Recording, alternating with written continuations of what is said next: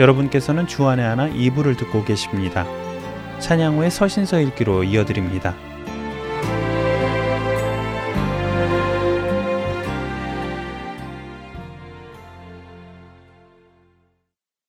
주 예수 내가 알기 전 날 먼저 사랑했네 그 크신 사랑 나타나 내 영혼 거듭났네. 주 내 맘에 늘 계시고 나 주의 안에 있어 저 포도 비유 같으니 참 좋은 나의 친구. 내 친구 되신 예수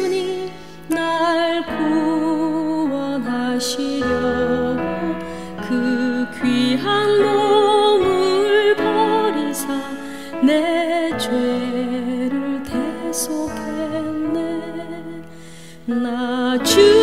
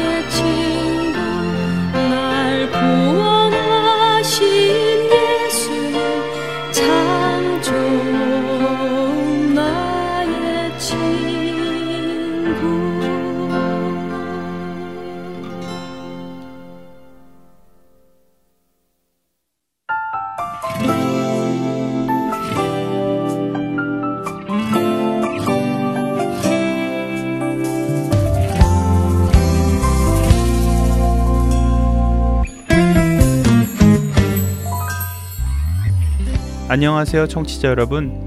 신약의 서신서들을 더 깊이 이해하기 위해 여러분들과 성경의 배경을 알아보는 시간, 서신서 읽기 진행의 김민석입니다.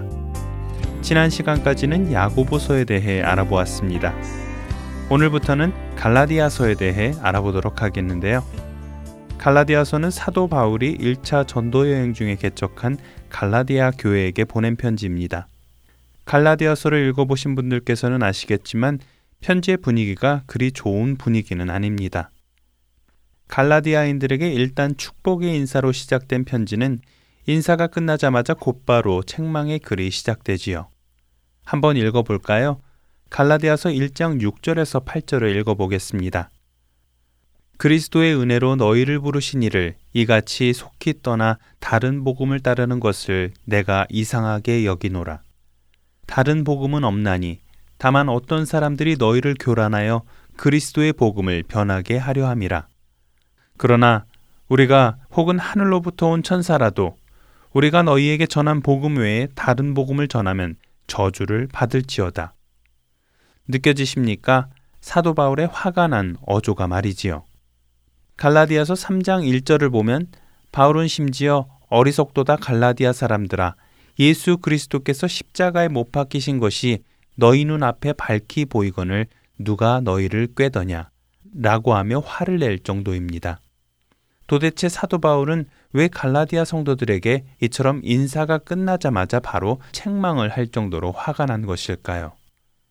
이것을 이해하기 위해서 갈라디아가 어떠한 곳이었는지와 사도 바울이 어떻게 복음을 전하여 이곳에 교회를 세웠는지 살펴보면 좋은데요. 우선 이 갈라디아 지방이 어디에 있는지부터 살펴보지요. 흔히 갈라디아라 하면 도시일 것이라는 생각을 하게 되는데요. 그렇지는 않습니다. 갈라디아는 옛 지명의 이름으로 아시아 지역과 갑바도기아 지역 사이에 위치하던 꽤 넓은 지금의 터키의 중부지대입니다. 이 지역에는 산맥과 넓고 높은 평지들과 호수들이 있었는데요. 남쪽으로는 타우루스 산맥과 북쪽으로는 파플라고니아 산맥에 자리 잡고 있는 곳입니다. 특히 이 지역은 과거 나라들 간의 전략적 요충지여서 이 갈라디아를 두고 나라 간의 경계가 여러 번 바뀌었을 뿐만 아니라 정치적 동맹 관계도 여러 번 바뀌었던 곳이라고 하네요. 그만큼 사람들에게 관심이 있고 중요한 곳이었다는 말이었겠지요. 이 갈라디아 지역 안에는 여러 도시들이 있었습니다. 그 중에는 우리 귀에 익숙한 안디옥, 이고니온, 루스드라와 같은 도시들이 있지요. 그렇기에 갈라디아라 하면 이 모든 도시들을 포함한 전체적인 지역을 뜻합니다.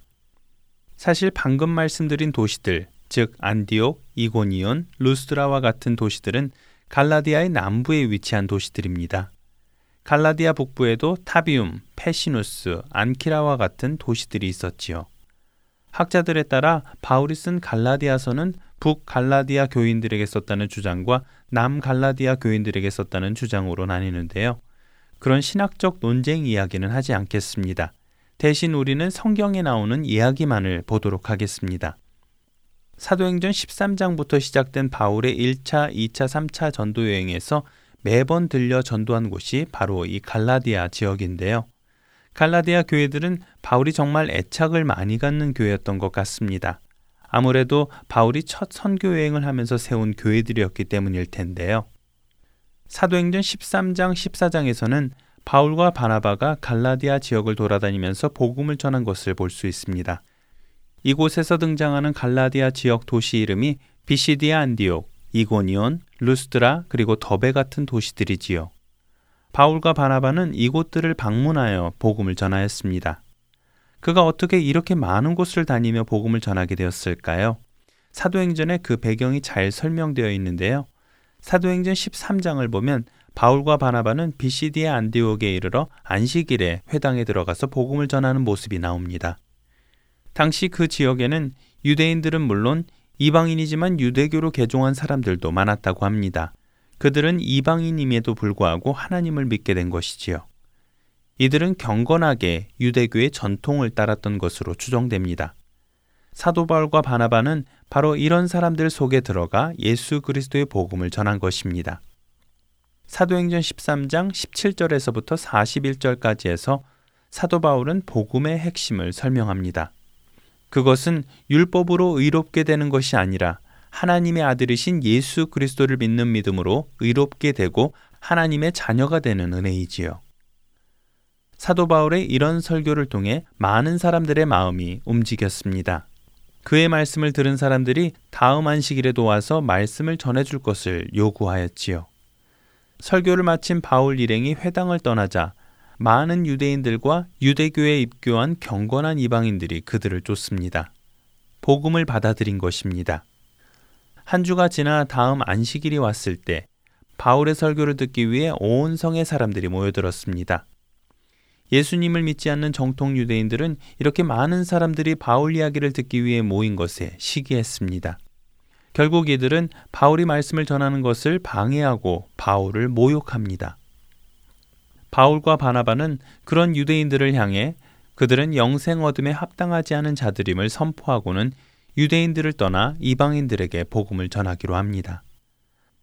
바로 그런 이유로 바울은 그 지역의 이방인들에게 예수 그리스도를 전하게 되었고 그로 인해 사도행전 13장 48절과 49절에서 이방인들이 듣고 기뻐하여 하나님의 말씀을 찬송하며 영생을 주시기로 작정된 자는 다 믿더라.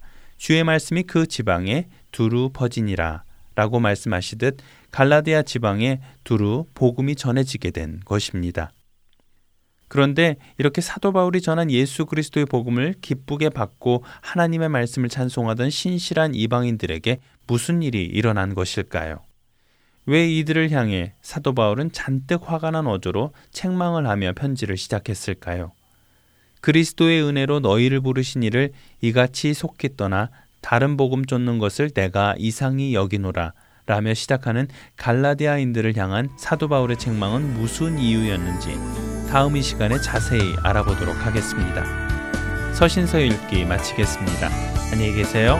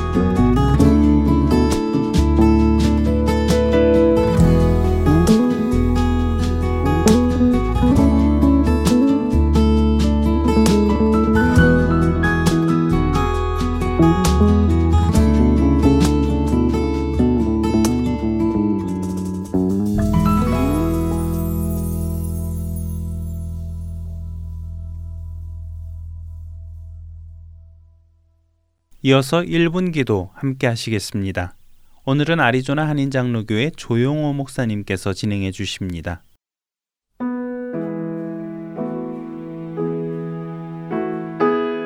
할텐 서울 복음방송 1분 기도 시간입니다. 저는 조용호 목사입니다. 오늘은 우리의 건강한 신앙생활을 위해 기도하는 시간을 가지려고 합니다. 우리는 예수님을 본받기 위해 제자의 길을 가는 사람들입니다. 그러므로 우리가 건강한 신앙생활을 하기 위해서는 예수님이 어떻게 사셨는지를 항상 생각해야 합니다. 우리는 예수님의 삶이 자기 희생의 삶이었다는 사실을 잘 압니다. 예수님은 가시는 곳마다 하나님의 나라에 대해 말씀하셨습니다. 하나님의 나라는 자기를 희생하신 주님이 계신 곳에 임하였습니다. 그런데 오늘 우리의 신앙생활은 어떠합니까? 우리는 예수님을 잘 믿어 그 결과로 세상을 얻으려고 하는 것은 아닙니까? 만약 우리의 자랑이 세상이라면 그것이 예수님을 믿은 결과라고 할지라도 건강하지 못한 증거입니다. 이 시간 우리 함께 예수님을 본받는 건강한 신앙생활을 할 수 있도록 기도하십시다.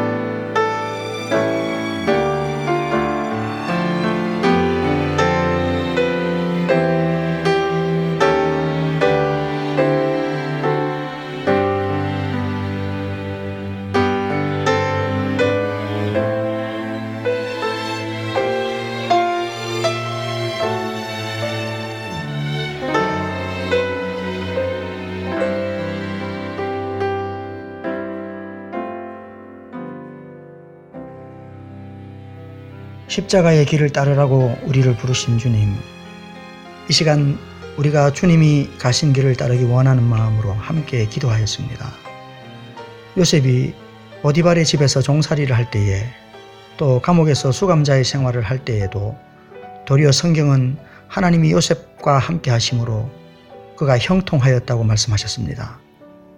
우리는 우리의 삶이 부유하거나 편안해서가 아니라 도리어 고난과 역경 중에라도 주님과 함께하는 것으로 기뻐할 수 있는 건강한 신앙을 갖게 하여 주시옵소서. 좁은 문으로 들어가라 명하신 예수님의 이름으로 기도드립니다. 아멘.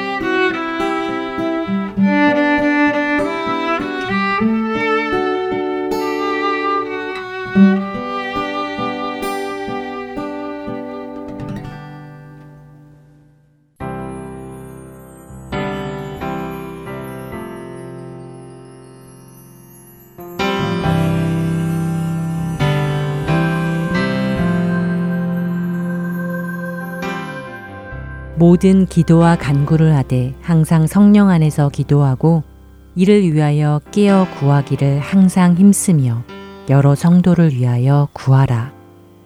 에베소서 6장 18절은 성도들이 항상 성령님 안에서 깨어 기도하며 모든 성도들을 위해 기도하라고 하십니다. 할텐서울 복음선교회에서는 매주 목요일 저녁 7시에서 9시까지 찬양과 중보 기도의 시간을 갖습니다.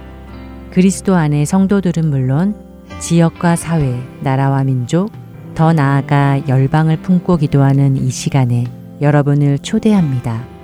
매주 목요일 저녁 7시 함께 기도하실 여러분들의 참여를 기다립니다.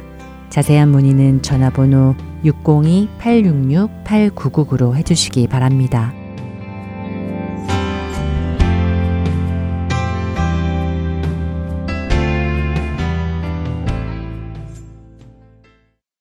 은혜의 설교 말씀으로 이어드립니다.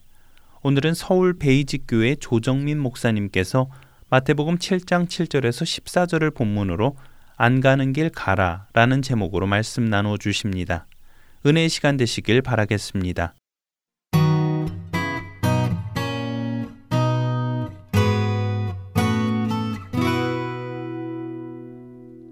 네, 오늘 우리에게 주신 말씀 마태복음 7장 7절에서 14절까지 말씀입니다. 네, 한 목소리로 같이 읽습니다. 시작. 구하라 그리하면 너에게 주실 것이요. 찾으라 그리하면 찾아낼 것이요. 문을 두드리라 그리하면 너에게 열릴 것이니 구하는 이마다 받을 것이요. 찾는 이는 찾아낼 것이요.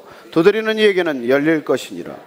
너희 중에 누가 아들이 떡을 달라 하는데 돌을 주며 생선을 달라 하는데 뱀을 줄 사람이 있겠느냐? 너희가 악한 자라도 좋은 것으로 자식에게 줄줄 줄 알거든 하물며 하늘에 계신 너희 아버지께서 구하는 자에게 좋은 것으로 주시지 않겠느냐? 그러므로 무엇이든지 남에게 대접을 받고자 하는 대로 너희도 남을 대접하라. 이것이 율법이요 선지자니라. 좁은 문으로 들어가라. 멸망으로 인도하는 문은 크고 그 길이 넓어 그리로 들어가는 자가 많고 생명으로 인도하는 문은 좁고 길이 협착하여 찾는 자가 적음이라. 아멘. 하나님 아버지 주님께서 저희들을 찾아오셔서 말씀이 육신이 되셔서 저희들에게 첫 번째 들려주신 말씀입니다. 이 말씀을 따라가며 주의 발 아래서 주의 들려주시는 이 말씀이 우리 마음판에 새겨지게 하시고 이 말씀이 우리가 살아가는 삶의 진정한 그리스도인의 능력 되게 하여 주옵소서. 예수님 이름으로 기도합니다. 아멘. 예수님께서 우리 신앙생활에 있어서 가장 위험한 요소를 알려주십니다. 우리가 늘 하나님을 믿는다 하지만 우리가 자칫하면은 우리 자신도 모르는 사이에 위선의 길로 접어들 수가 있다는 것이죠. 그래서 가장 익숙하고 대표적인 종교적 행위인 그런 기도나 구제나 금식이나 이런 것조차도 우리가 위선으로 그걸 할 수 있다는 것입니다.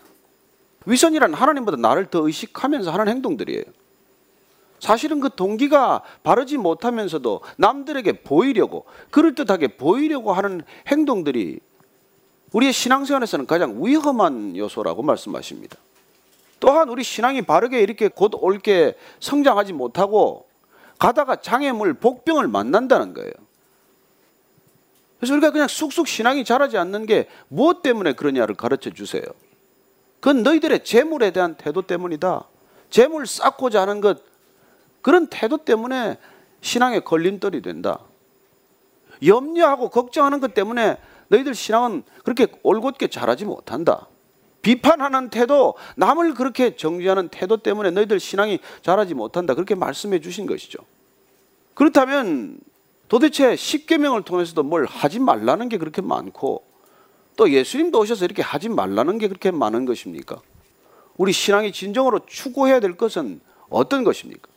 오늘 예수님께서는 우리의 진정한 신앙의 이 여정 또한 우리가 일생 구해야 할 것들, 우리가 추구해야 할 것들, 그걸 오늘 가르쳐 주시는 것이죠.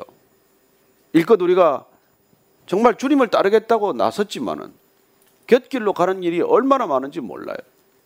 주님께서는 나를 따르라고 우리를 부르십니다.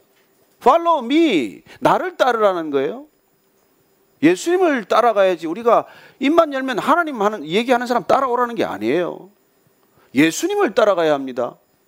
예수님의 말씀이 기록된 성경을 읽으셔야 합니다. 어디 성경 공부하는 데 있다고 따라다니지 마세요.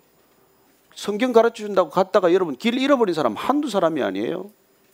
여러분 그냥 이 기록된 말씀을 읽기 시작해야 합니다. 고통스럽더라도 내가 주님과 씨름을 해야지 하나님 얘기하는 사람, 예수님 얘기하는 사람들 얘기를 기담아 들을 얘기 아니에요.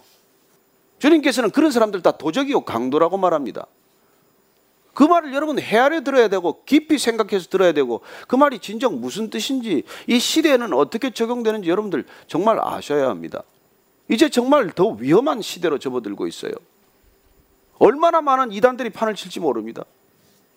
그래 주님을 따라간다는 것은 주님만 따른다는 뜻이고 주님을 듣는다는 것은 주님의 말씀만 경청한다는 뜻이에요. 저는 오늘 주님께서 우리에게 다시 이 첫 번째 설교 말씀의 마무리 과정을 통해서 우리가 진정 추구해야 될 것들을 다시 정리해 주시는 것을 듣게 됩니다. 한번 오늘 7절 말씀 다시 한번 읽을까요? 구하라 그리하면 너에게 주실 것이요 찾으라 그리하면 찾아낼 것이요 문을 두드리라 그리하면 너에게 열릴 것이니 자 구하라 그리하면 너에게 주실 것이다 그래서 우리가 아무거나 구해도 됩니까? 내 원하는 대로 구하면 됩니까? 여러분 이 구하라는 말씀 앞에 우리가 6절에서는 하나님께서 뭘 구하라는지 말씀해 주셨어요. 먼저 하나님의 나라와 그 의를 구하라는 것입니다. 그래 구하라는 것을 이미 알려주시고 구하라고 하는 것이죠. 간절히 주시고 싶은 것이 있다는 것입니다. 그래서 어떤 것을 구할 것이며 구하면 뭘 얻게 될 것인지를 정확히 알아야죠. 그래서 9절부터 11절까지 뭘 주실 것인지를 이렇게 말씀해 주십니다. 한번 9절부터 11절까지 읽을까요? 시작. 너희 중에 누가 아들이 떡을 달라 하는데 돌을 주며 생선을 달라 하는데 뱀을 줄 사람이 있겠느냐? 너희가 악한 자라도 좋은 것으로 자식에게 줄줄 알거든 하물며 하늘에 계신 너희 아버지께서 구하는 자에게 좋은 것으로 주시지 않겠느냐? 아니, 우리 육신의 아버지, 그런 뭐 별로 내세울 것도 없는 그런 아버지조차도, 아니, 서로 악한 아버지라고 하더라도 자기 자녀에게는 좋은 것으로, 가장 좋은 것으로 그렇게 주고자 하는 그런 마음이 있는데, 하물며 하나님 아버지겠느냐? 그리고 하나님 아버지께서는 우리가 구해야 할 것들을 다 아시고 가장 좋은 것으로 주고자 하시고 가장 좋은 것을 주실 준비가 되어 있다는 것입니다. 이 같은 본문을 누가복음 11장 13절에서는 조금 더 자세하게 설명하고 있어요. 누가복음 11장 13절에 우리가 구해야 할 것, 그렇게 구하면 주실 것을 기록해 놓았습니다. 누가복음 11장 13절 말씀 한번 같이 읽습니다. 시작. 너희가 악할지라도 좋은 것을 자식에게 줄줄 줄 알거든 하물며 너희 하늘 아버지께서 구하는 자에게 성령을 주시지 않겠느냐? 하늘 아버지께서 뭘 주시겠다는 것입니까? 성령을 주시겠다는 거예요. 그럼 우리는 뭘 구해야 합니까? 성령을 구해야 한다는 것입니다. 여러분, 신앙은 성령 구하는 일이에요. 성령을 주시면 다 주신 것입니다. 성령을 받으면 하나님께 다 받은 것입니다. 그럼 딴 거 아니에요. 우리가 여기 초점을 맞추지 않으면 우리는 뭐 엉뚱한 것 구하다가 세월 다 보내는 것이죠.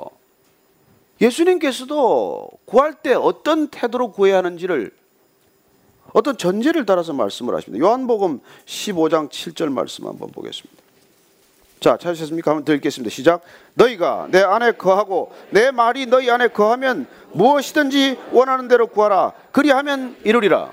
내 말이 너희 안에 거하면 예수님의 말씀이 내 안에 있으면 예수님께서 말씀해 주신 것이 다 기억이 되면 우리는 뭘 구하겠어요? 예수님의 뜻을 따라 구하는 것이죠. 하나님이 원하시는 것이 무엇인지를 알면 하나님의 뜻을 따라 구하는 것이지 내 뜻을 따라 구하지 않습니다. 그렇게 하나님의 뜻을 따라 구하면 그러면 뭐든지 이루어 주시겠다는 것입니다. 우리가 간절히 원해야 하는 것은 성령님이시고 그 성령님이 우리에게 주어지면 원하는 대로 구하는 대로 이루어지는 건 뭘 이루어지겠어요? 여러분 이루어지는 것은 교회가 이루어지는 것입니다. 예수님께서 이 땅에 오셔서 3년간 공생에 마치고 십자가 박히시고 돌아가시고 돌아가시기 전에 약속하셨습니다. 내가 떠나야 너희들에게 유익이고 내가 떠나면 너희에게 성령을 보내줄 것이라고 약속하셨습니다. 오순절날 마가의 다락방에 호련히 불에 혀같이 갈라지고 성령이 임했어요. 120명 기도하던 사람이든 졸던 사람이든 다 성령 받았습니다. 그게 뭐예요? 성령 공동체예요. 예수 공동체예요. 그 이름이 교회예요, 교회. 예수님께서는 그걸 이루기 위해서 공생애를 마치셨고 그걸 이루기 위해서 십자가를 지셨고 그걸 이루기 위해서 우리를 끝까지 따라오라고 부르시는 것입니다. 그럼 사도 바울이 이걸 깨달았어요. 그 사도 바울이 간절히 구했습니다. 뭘 받았겠어요? 성령을 받았죠. 그래서 그가 가는 곳마다 뭐가 생겼습니까? 다 받아서 다 이루어진 게 뭐예요? 그가 가는 곳마다 교회가 이루어졌습니다. 로마서 8장 32절 말씀 한번 보실까요? 로마서 8장 32절 찾으셨습니까? 한 점 같이 한번 읽으십시다. 자기 아들을 아끼지 아니하시고 우리 모든 사람을 위하여 내주신 이가 어찌 그 아들과 함께 모든 것을 우리에게 주시지 아니하겠느냐? 아들을 아끼지 않고 내어주시는 하나님께서 뭘 아끼시겠냐? 다 주시지 않겠냐? 그 사도 바울이 구한 게 뭡니까? 뭘 구했고 뭘 이루었습니까? 사도 바울의 생애를 통해서 이루어진 것은 뭐예요? 교회가 이루어진 것입니다. 이방인을 택하여 하나님께서 마음껏 부어주신 그 성령의 열매가 뭐예요? 가는 곳마다 아시아 지방에서 아가야 지방에서 마케도니아에서 갈라디아에서 곳곳에 교회가 이루어진 것이죠. 저는 여러분들이 가는 곳마다 교회가 이루어지기를 축원합니다. 왜 묻별로 흩어집니까? 우리가 구하고 찾고 성령을 구했더니 우리한테 성령이 오셨더니 우리가 교회가 되었고 우리가 교회가 되었기 때문에 어디든지 가는 곳마다 우리는 교회를 경험하게 될 것입니다. 여러분들이 있는 곳이 교회예요. 여러분들이 가는 곳마다 교회가 이루어지게 되는 것입니다. 여러분들이 갔기 때문에 흩어졌기 때문에 하나님의 위로와 격려가 임하는 거예요. 하나님의 나라가 그곳에 임하는 것이고 그곳에 교회가 탄생하는 것입니다. 어떤 분은 학교에 근무하는 분 학교에 가서 그 몇몇 그 통독 섬김이 반에 있는 섬기는 식구들하고 같이 가서 학교에서 예배 드렸어요. 우리 기도한 주영원 형제는 서울역 가서 노숙자들하고 같이 예배 드리고 말이죠. 예배 드리고 같이 가서 그분들 같이 섬기고 막. 왜 주일날 여기서만 예배 드려야 돼요? 왜 여기만 헌금을 해야 돼요? 저는 여러분들이 이렇게 간절히 구해서 성령을 받으셨다면 성령의 사람이 되었다면 여러분들이 교회가 된 것이고 교회가 되면 흩어질 준비가 된 것입니다. 예수님께서 3년간 이 작업을 하신 거예요. 찾으라 그러면 찾아낼 것이요. 구하는 거하고 찾은 거하고 뭐가 큰 차이가 있습니까? 여러분, 구하는 건 내적 동기의 갈망이에요. 간절히 원하는 것이죠. 그러나 찾는다는 것은 여러분 이미 어떤 행동으로 드러날 조짐을 우리가 보기 시작하는 것이죠. 그래서 우리가 그 사람의 속마음으로 간절히 원하는 건 알 수가 없을지 몰라도 그가 찾기 시작하면 그가 뭘 찾는지 우리는 대충 알 수 있습니다. 그리고 우리가 간절히 찾아야 할 것은 또 무엇입니까? 뭘 우리가 간절히 찾아야 하겠어요? 간절히 찾아야 할 것은 우리 예레미야 선지자가 가르쳐 준 대로 전심을 다하여 찾고 찾으면 우리가 하나님을 만날 것이다. 그렇게 가르쳐 줍니다. 우리가 전심으로 찾아야 할 것은 뭐예요? 하나님 찾는 것입니다. 여러분, 하나님을 추구하는 삶이에요. 신앙이란 하나님을 추구하는 인생입니다. 하나님을 추구하는 것보다 위대한 인생은 없고 하나님을 만나는 것보다 더 큰 기쁨이 없어요. 이거 우리가 깨닫는 겁니다. 그래야 우리가 하나님을 구하고 성령님을 구하고 하나님을 찾고 그렇게 나라 살아가는 날마다의 일상이 여러분 교회 되기 위한 하나님의 놀라운 섭리라는 거예요. 그런 교회가 이루어지면 여러분 우리의 일상은 사람들에게 신선한 충격이 될 거예요. 저는 여러분들이 하나님을 만났고 하나님을 구했더니 내 삶의 현장에서 어떤 변화가 일어났는지를 기록할 수 있게 되기를 바랍니다. 그게 사도행전이에요. 사도행전. 그렇게 우리가 전심을 다해서 구했더니 성령님이 내게 오셨고 내가 성령님으로 그렇게 날마다 더 찾고 더 구했더니 하나님께서 나를 이리 보내시고 저리 보내시고 가는 걸음걸음들이 사도행전이 되었다. 이게 성경이 얘기해요.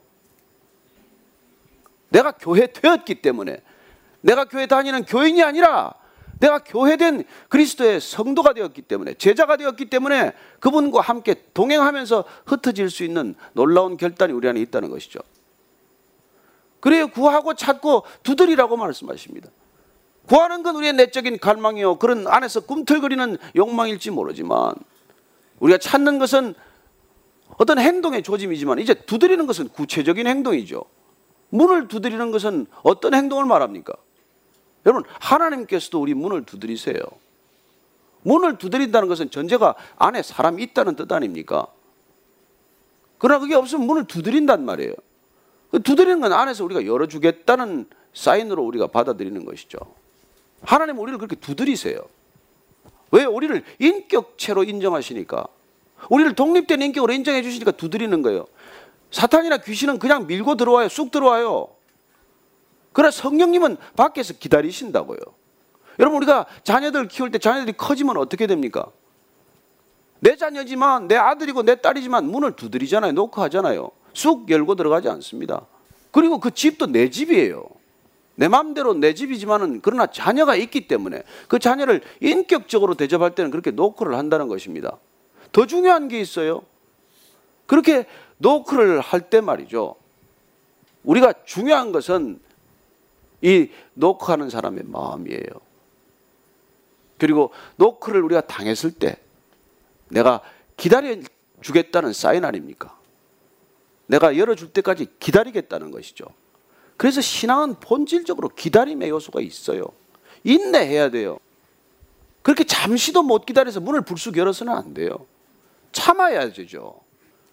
그래서 우리가 정말 신앙의 과정이란 이 두드리는 과정이란 시간을 요하는 일이고 인내를 요하는 일이고 믿음이란 기다림이라는 것을 우리가 깨닫게 되는 것이죠. 열어줄 때까지 기다려야 되는 것이죠. 요한계시록을 보면은 주님께서 그 밖에서 기다리세요. 문 밖에서. 요한계시록 3장 20절 말씀 제가 읽어드릴게요. 볼지어다 내가 문 밖에 서서 두드리노니 누구든지 내 음성을 듣고 문을 열면 내가 그에게로 들어가 그와 더불어 먹고 그와 그는 나와 더불어 먹으리라. 여러분 주님께서 우리를 뚝뚝 두드리고 계신데 우리가 그분을 영접하고 그분을 받아들이면 그때부터 무슨 일이 일어납니까? 그분과 함께 먹고 마시고 동행하는 함께 거하는 일이 일어나기 시작한다는 것이죠. 여러분 이게 신앙 아닙니까?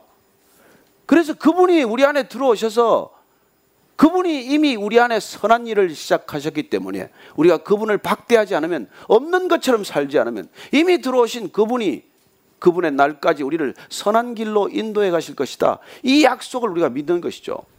그래서 신앙은 내 홀로 걷는 길이 아닙니다. 더 이상 외롭지 않아요. 우울하지 않아요. 그분 때문에 우리는 새로운 인생을 경험하기 시작하는 것이죠.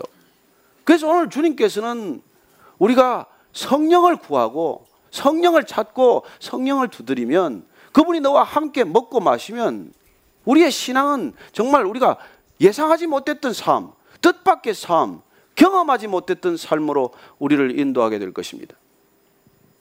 여러분들이 그렇게 찾고 두드리는 것들이 세상 것들이 아니라 내가 원하는 간절한 것들이 아니라 정말 하나님께서 원하시는 것을 하나님께서 구하시기 위해서 우리에게 성령을 보내주시고 그러면 그 성령은 우리 안에서 말할 수 없는 탄식으로 때로는 내가 구하지 않는데 그분께서 구하셔서 우리를 뜻밖의 열매를 맺게 하신다는 것입니다. 그래서 내 안에 그분 성령님이 오셨나 안 오셨냐 누구나 다 분별할 수 있어요. 모를 일이 아닙니다. 갈라디아서 5장 22절 말씀은 성령은 열매를 맺는다고 말합니다.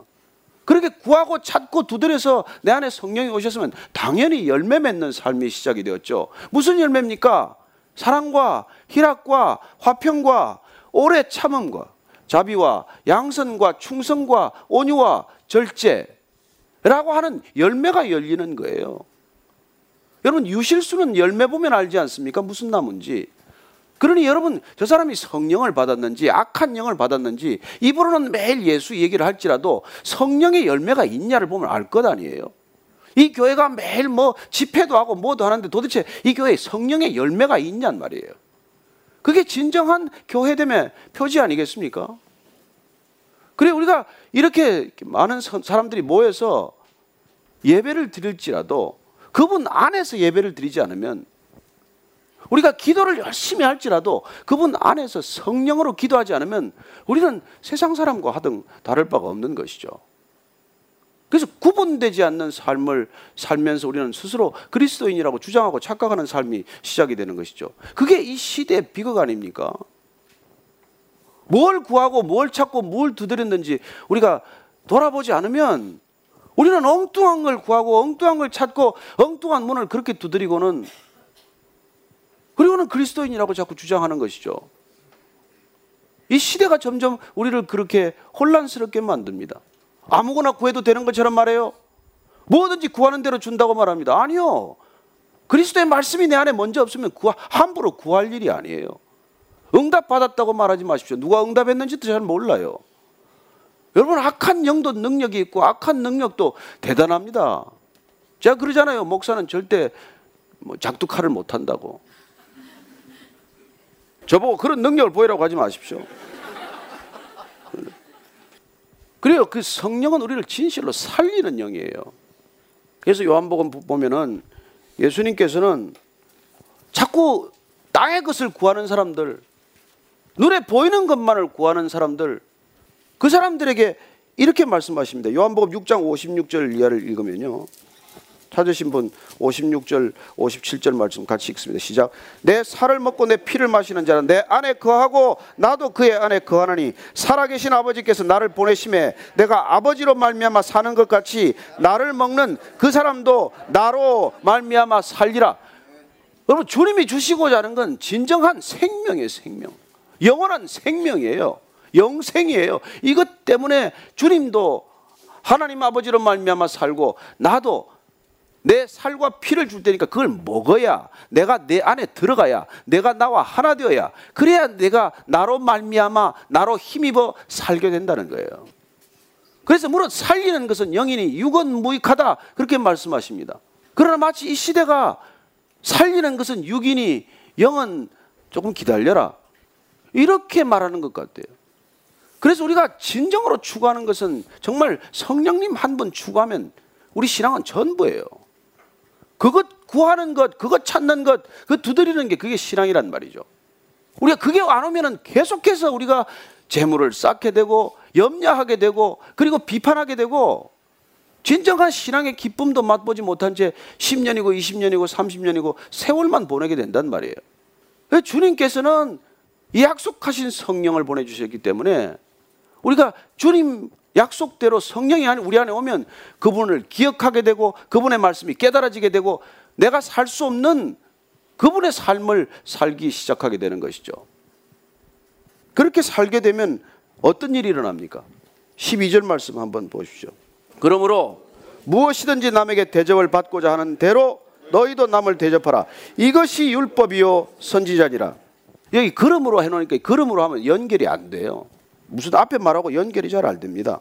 이걸 그러면 그래서 그러니 육신의 아버지도 지 자식에게 좋은 것줄줄 아는데 하나님 아버지께 구했더니 가장 좋은 것 우리가 그렇게 구하고 찾고 두드렸더니 성령을 우리에게 부어 주셔서 우리가 교회 되게 하셨고 우리가 교회가 되면 그러면 우리 삶에 어떤 그러면 어떤 변화가 일어나느냐는 거예요.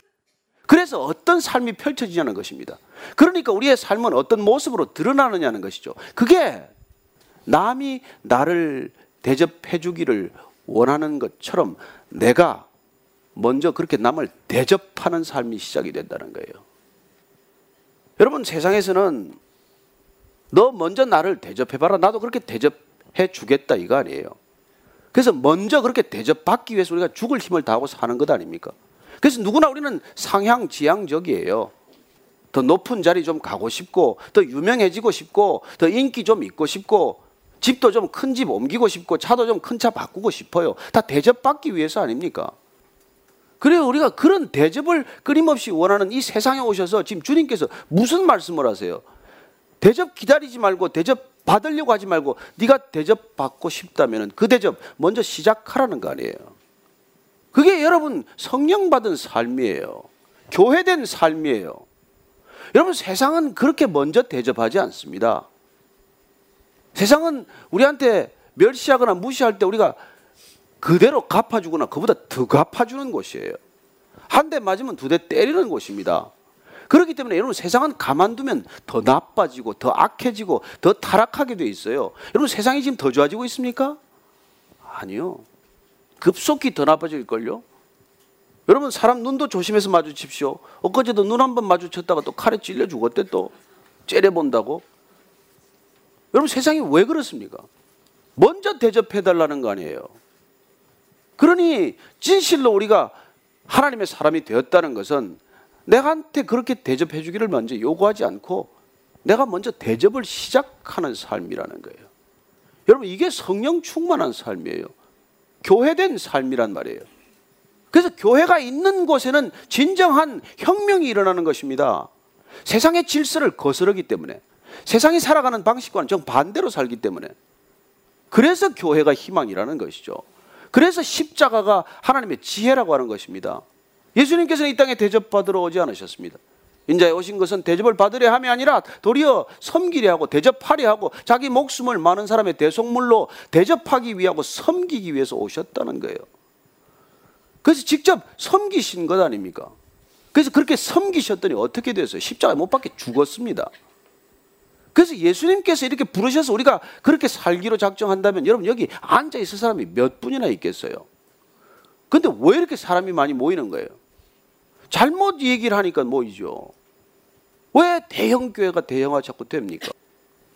저는 이 예수님의 말씀을 듣고 여러분 아까 내 살을 먹고 내 피를 마셔야 된다. 다 떠났어요. 여러분 예수님이 이제 본색을 드러내고 예수님이 정말 하고 싶은 말씀을 하기 시작을 하면 떠나기 시작한단 말이에요. 왜요? 예수님께서는 그 사람들 가지고 교회할 생각이 없으신 분이에요.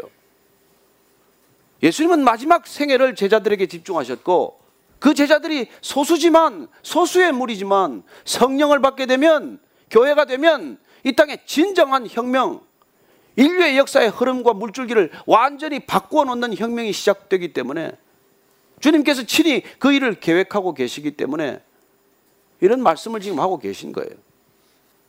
그래서 여러분, 교회란 대접받는 곳이 아니에요. 여러분, 여기 와서 무슨 대접을 기대하지 마세요. 왜 나를 안 알아주나? 그런 생각하면 아예 교회 오지 마세요. 아, 대접 받으려면 멤버스 클럽에 비싼 멤버스 피 내고 가면 되지. 왜 여기 와서 대접을 요구해요? 정말 주님께서 섬기셨듯이 섬길 마음이 있으면 교회에서 조용히 움직이면 돼요. 그러나 대접받기 위해서는 일도 하지 마세요. 사역하지 마세요. 교회 와서 사역하고 나서 나중에 다 시험 들어서 나 그렇게 교회를 섬겼는데 상처받았네, 상처받았네. 누가 상처 받으라고 했어요? 본인이 만들어서 그냥 받고 말이죠. 하나님께서 혹시 눈을 부릅뜨고 지켜보는 거 아니라 째려보면서 왔나 안 왔나 체크하는 게 두려워서 오신 사람 있잖아요. 하나님 그런 분 아닙니다. 하나님께서는 내 눈 멀쩡히 눈 뜨고 있는데 유산 달라고 그래서 가서 강남에 가서 다 탕진해도 참고 견디시는 분이에요. 큰아들처럼 매일 섬기는 것처럼 하고 앉아서 언제 돌아가시나 그것만 생각하는 게 아니고 여러분 우리가 진정으로 추구하고 구하는 것들이 정말 하나님이면 그분 만나는 것만으로 끝이에요. 너무 기뻐요. 졸업이에요.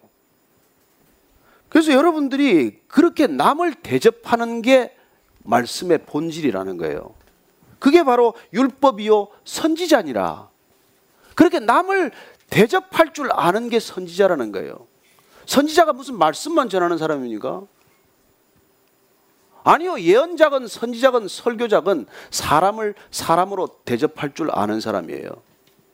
여러분 그리스도인이란 하나님한테 대접받았기 때문에 사람을 어떻게 대접해야 할 줄을 아는 사람이에요. 세상에는 그런 사람이 없습니다. 이에 타산이 맞으면 그냥 대접해주는 채 하고 살 뿐이죠. 수 틀리면 다 헤어지는 것 아닙니까? 그러나 우리가 하나님께 조건 없이 까닭 없이 받은 그게 너무 귀해서 우리는 정말 사람의 가치를 알고 사람을 어떻게 대접할 줄을 알고 내가 사람에게 대접받기를 기대하는 게 아니라 하나님이 나를 대접해 주신 것처럼 사람을 대접하기 시작하는 사람이에요. 이게 세상의 물줄기를 거스르는 시작이라는 거예요. 이게 하나님의 지혜라는 것입니다. 이 길밖에 없다는 거예요. 다른 길로 세상이 바뀌거나 인간이 바뀌지 않습니다. 그렇게 우리가 정말 진정으로 교회가 되면 삶의 어떤 길이 우리에게 펼쳐지며 어떤 길을 계속 가야 합니까? 그게 15절, 13절, 14절 말씀이에요. 같이 읽습니다. 좁은 문으로 들어가라. 멸망으로 인도하는 문은 크고 그 길이 넓어 그리로 들어가는 자가 많고 생명으로 인도하는 문은 좁고 길이 협착하여 찾는 자가 저금이라. 여러분 좁은 문이라는 게 여러분 한 사람씩 들어가기도 어려운 문 아니에요. 줄 서서 들어가야 되는 거 아닙니까? 누가 줄서기 좋아합니까? 활짝 열린 문, 그런 넓은 문, 광장 같은 문, 그렇게 쑥 들어가고 싶죠. 그러나 오늘 말씀하십니다. 하나님께서 우리를 인도하시고자 하는 문은 그런 대로가 아니에요. 그 넓은 문이 아니에요. 모든 사람들이 달려가는 문이 아니에요. 이 길은 좁고 어렵고 힘들어서 사람들이 쉽게 선택하지 않는 길이에요. 않는 문이에요. 근데 이 문 들어가겠다고 이렇게 사람들이 많이 오는 게 이상하지 않았습니까? 그러니까 정확히 알고 나면 그렇게 선뜻 나설 길이 아니에요.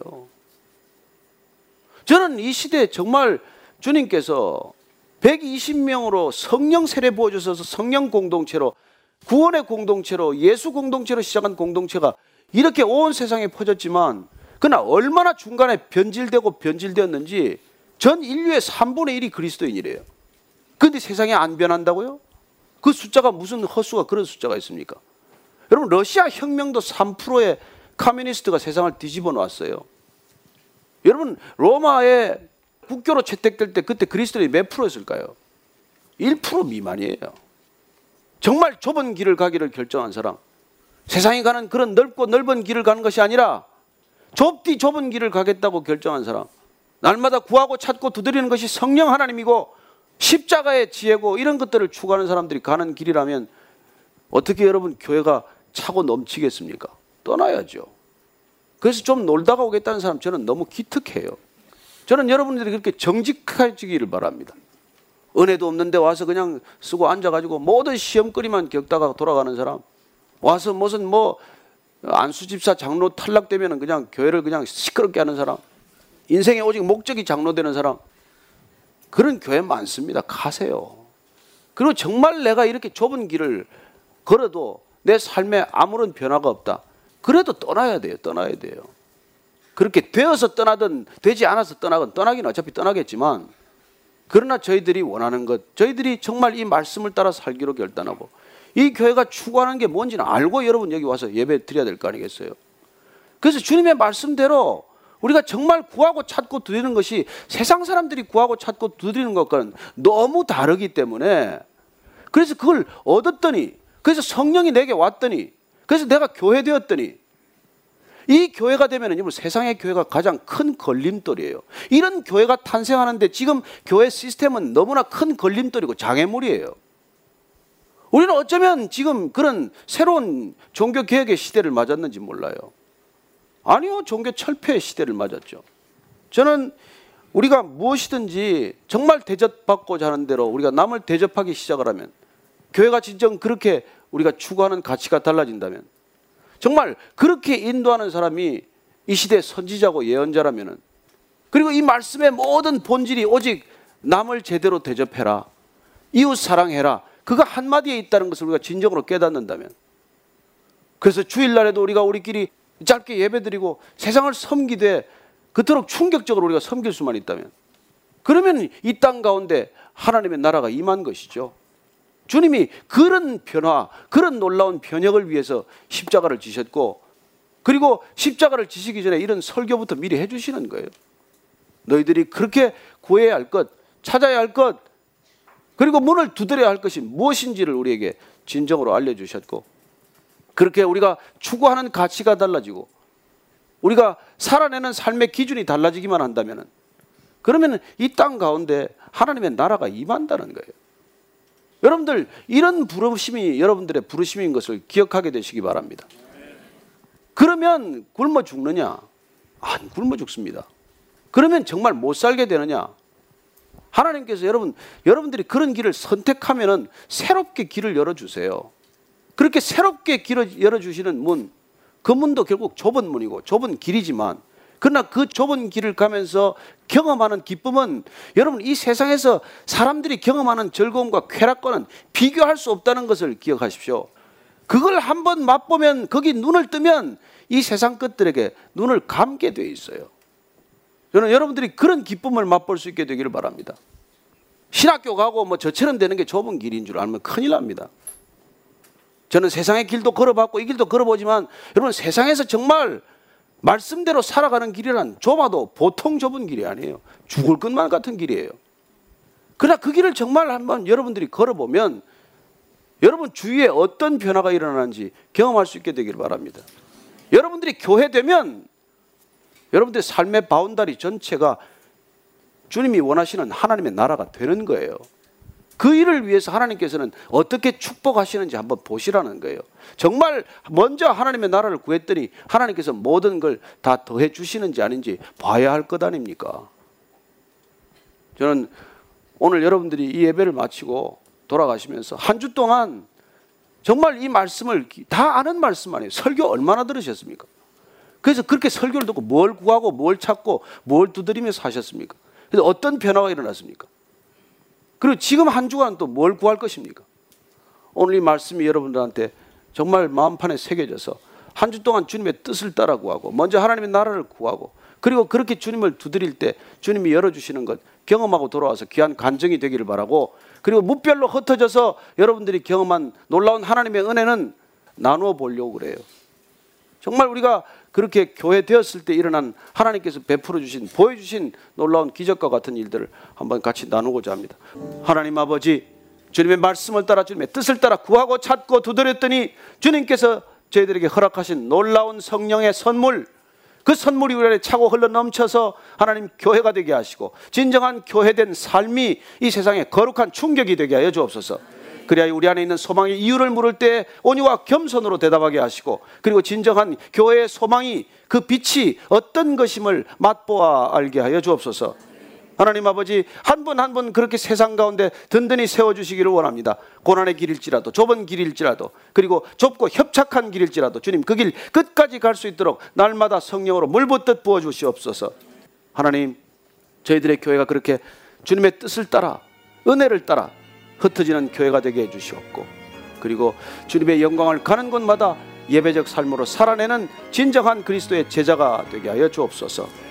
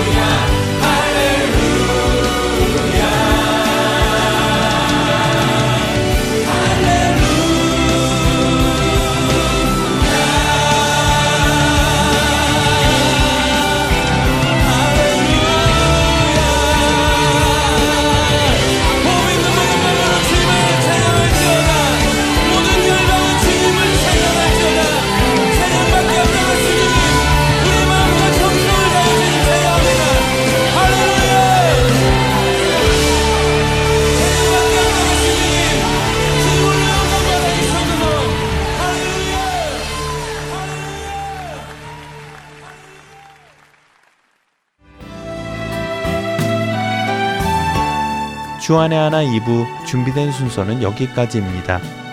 함께 해주신 여러분께 감사드리고요. 저는 다음 시간에 뵙겠습니다. 안녕히 계십시오.